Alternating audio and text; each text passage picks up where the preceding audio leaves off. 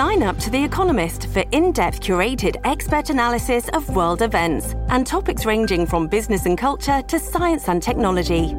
You'll get the weekly digital edition, online only articles, curated newsletters on politics, the markets, science, culture, and China, and full access to The Economist Podcast Plus. The Economist is independent journalism for independent thinking. Go to economist.com and get your first month free. Buongiorno, oggi è martedì 23 maggio, io sono Roberta Marchetti. Io Lorenzo Nicolini. Ancora vittime sulle strade di Roma, un ragazzo di 25 anni è morto con il monopattino a via Casal del Marmo, probabilmente investito da un'auto pirata. Ne parliamo in questa puntata e vediamo cosa sta accadendo tra Infernetto, Ostia e Acilia, dove ci sarebbe una banda che con un furgone bianco ruba i cani della zona. A Torpignattara, un condominio invaso da blatte e topi, è partita la denuncia in AS e gli inquilini chiedono l'intervento del sindaco, mentre un'altra tartaruga zannatrice è stata catturata tra Capena e Morlupo. Venerdì sciopero generale a rischio nidi, scuole, uffici e trasporti, domenica invece Roma accoglie l'ultima tappa del Giro d'Italia. Infine il nuovo disco di Fabrizio Moro, lo abbiamo intervistato e ci ha parlato dell'importanza del suo quartiere San Basilio per la sua carriera. Roma Today la rassegna stampa di Roma Today con Roberta Marchetti e Lorenzo Nicolini.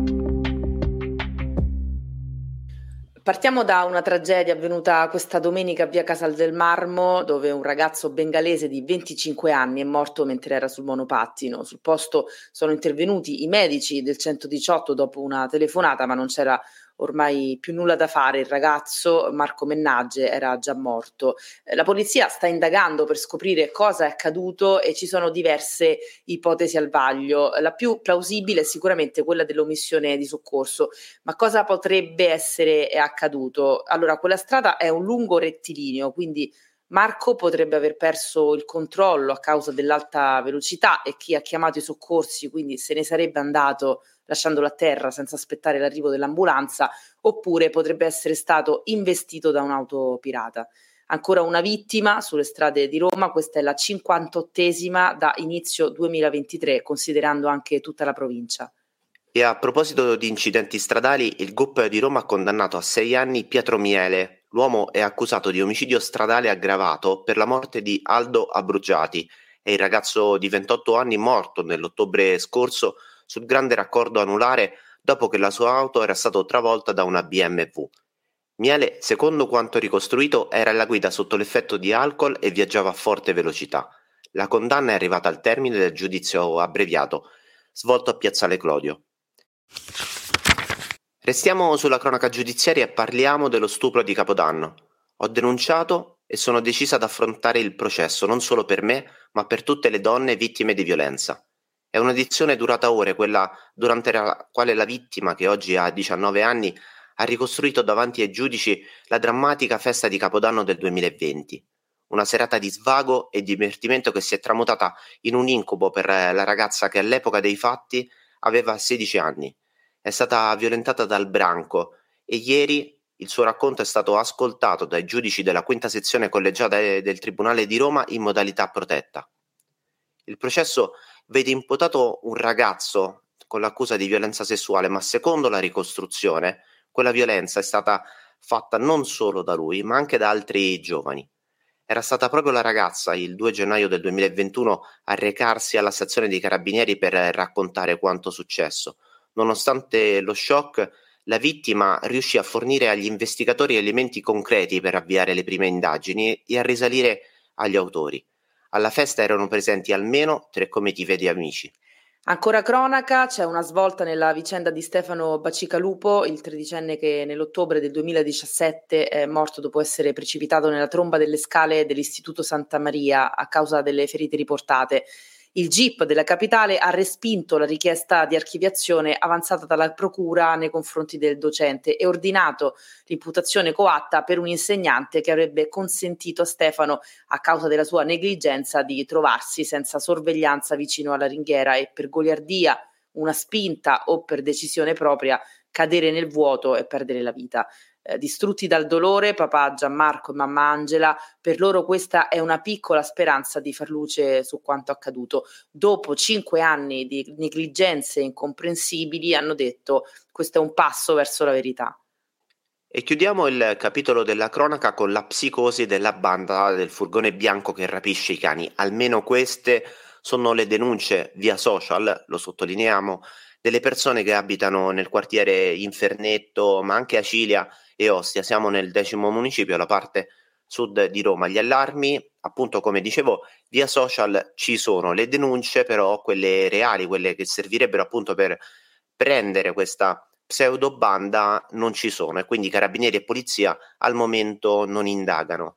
Eh, il caso eh, di questa famigerata banda del furgone bianco va avanti ormai da mesi, una psicosi che, stando appunto ai racconti dei eh, residenti, eh, continua, è sempre più forte, però insomma, almeno secondo i post, nessuno denuncia perché tanto non cambia nulla, almeno questa è la versione di chi eh, lancia questi allarmi. L'ultimo episodio è stato denunciato, ricordiamolo ancora, solamente sul gruppo Facebook del quartiere da una mamma e sarebbe il condizionale insomma in questa vicenda. È d'obbligo avvenuto sabato mattina. Insomma in sostanza secondo questo racconto due persone sarebbero scesi da questo famigerato furgone bianco si sarebbero avvicinati al figlio della donna e hanno tentato di strappare il cane al, al ragazzo. Il figlio ha reagito e ha messo in fuga questi due pseudo rapitori di cani. Eh, le denunce appunto non ci sono, ci sono diverse persone che però sotto questo post hanno incalzato eh, la donna, questa mamma, a ehm, appunto recarsi ai carabinieri o alla polizia. E anche le associazioni animaliste lo fanno perché poi il problema è proprio questo, nel senso che se nessuno denuncia eh, la psicosi continua e nessun provvedimento si può eh, portare a compimento. Ci spostiamo a Torpignattara dove c'è un condominio invaso da blatte, una situazione veramente fuori controllo. Su Roma Today ci sono alcune foto, queste blatte si arrampicano sui muri dei palazzi e riescono a entrare negli appartamenti dalle finestre. Eh, lì il condominio è in via Casilina, all'angolo con via Salomone e gli inquilini eh, vivono da settimane questo disagio. È partita una denuncia ai NAS, ma anche diverse segnalazioni ai carabinieri, alla procura, al sindaco e ovviamente al quinto municipio. L'altro grande problema eh, di, non solo di questo condominio ma di tutta quella zona è la presenza di topi che si aggirano per le strade e arrivano fino ai portoni, attirati dai cassonetti che ovviamente sono sempre strapieni. Questo è un problema diffuso in città, sono diverse le zone in cui i topi girano in strada, soprattutto all'Escudino, Castro Pretorio, ma anche Prati ultimamente è quasi assediata. Da Torpignattara andiamo in un'altra zona di Roma, non prendendo però i mezzi pubblici perché sennò insomma facciamo fatica ad arrivare. Andiamo nella zona del Sallustiano che sta proprio vicino a Castro Pretorio. Siamo nell'area di Via Boncompagni perché cambia il volto di questa eh, strada storica della, eh, della, città e lo fa con la prima opera italiana firmata da Med Architects, che è uno dei più grandi studi di architettura cinesi che ha sede in America, ma anche appunto a Roma ed è guidata da Andrea Dantrassi. Si tratta di una realizzazione di un edificio multifunzionale di circa 30.000 metri quadri eh, che avrà delle grandi vetrate. Eh, I lavori nel quartiere Salustiano sono già iniziati con la demolizione parziale del, dell'edificio costruito addirittura negli anni 70 eh, verrà preservata la struttura originale in cemento armato appunto dell'edificio stesso la parte storica che verrà comunque eh, rinnovata passando per via Boncompagni eh, oltre le recinzioni si può vedere eh, insomma già il cantiere che sta eh, prendendo forma nel quadrilatero che abbraccia la zona tra via Sicilia, via delle Puglie e via Romagna. Voltiamo pagina, eh, la settimana scorsa abbiamo parlato della tartaruga zannatrice catturata a Capena, alle porte di Roma Nord, un esemplare molto pericoloso e anche veloce, al contrario delle, delle altre tartarughe, che può arrivare anche a tagliare di netto un dito. Bene, a distanza di pochi giorni ne hanno avvistata un'altra, sempre in quella zona, sulla strada che da Capena porta a Morlupo ed è stata catturata. L'ha trovata una coppia, eh, l'hanno riconosciuta avendo visto le foto dell'altro esemplare e l'hanno segnalata. Non sono ovviamente scesi dalla macchina né hanno tentato di prenderla perché lo ricordiamo, può essere molto pericoloso avvicinarsi, quindi hanno aspettato eh, l'arrivo di, di un esperto e poi se ne sono andati. Quindi se dovesse capitarvi, chiamate il numero per le emergenze segnalate, questo vale per la tartaruga zannatrice, ma per qualsiasi altro animale in cui ci si può imbattere. Parliamo adesso di salute perché le restrizioni adottate per contrastare la pandemia per il Covid-19 hanno comportato delle modifiche ai comportamenti dei nostri bambini, dei minorenni e hanno anche drasticamente aumentato le esposizioni ai dispositivi elettronici, comportando anche un incremento dei disturbi del sonno.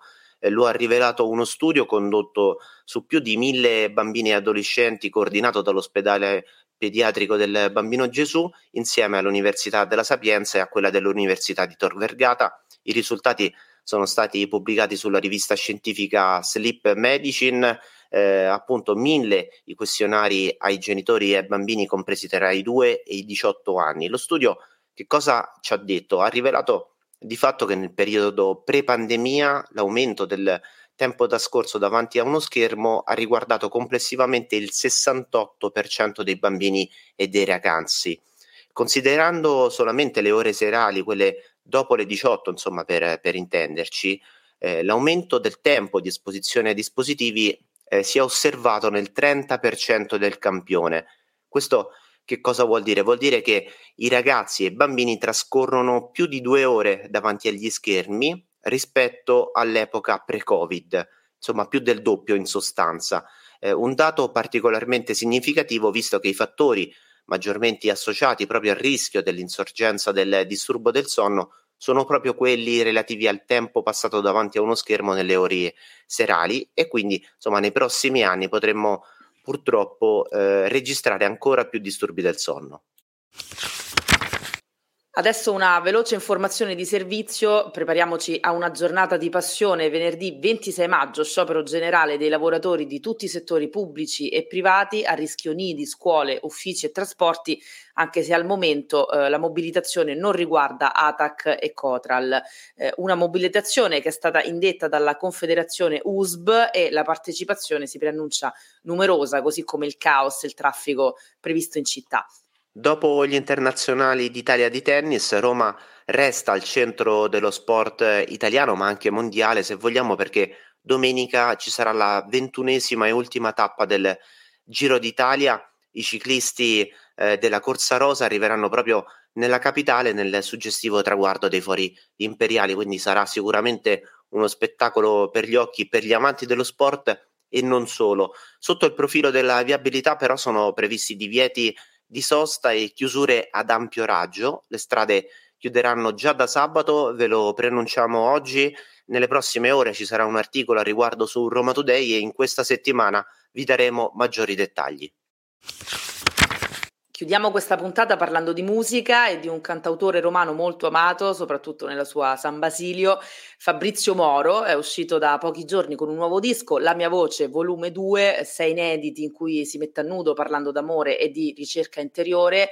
Le canzoni sono molto belle, io le ho ascoltate e poi la penna e la voce di Fabrizio Moro riescono sempre a emozionare. L'ho intervistato e ha raccontato quanto è stato importante essere cresciuto in periferia per la sua carriera. La periferia e le, tue, le tue origini sono state una scuola importante? Sono state la scuola, non una scuola importante, sono state la scuola della mia vita, soprattutto le mie origini, i miei amici, il mio bar, le mie strade, le esperienze che ho fatto grazie al quartiere in cui sono nato e cresciuto. Tutto sta nelle mie canzoni poi. Questo è, credo che se non, se, non, se non, avessi assaporato il marciapiede proprio in quel modo lì, tante cose non le avrei scritte, quindi la mia vita non sarebbe cambiata. Un legame viscerale, come abbiamo sentito, quello tra Fabrizio Moro e San Basilio, che poi ci ha tenuto a specificare che lui è cresciuto a Sette Ville in realtà, che allora era la periferia di San, di San Basilio, quindi eh, una, una scuola questa ha detto che lo ha formato come artista e come uomo. Queste erano le principali notizie di oggi, martedì 23 maggio. Roma Today torna domani mattina dalle 7 in poi, come tutti i giorni. Ascoltateci gratuitamente sul sito e app di Roma Today, Spotify e tutte le principali piattaforme. Roma Today, la rassegna stampa di Roma Today con Roberta Marchetti e Lorenzo Nicolini.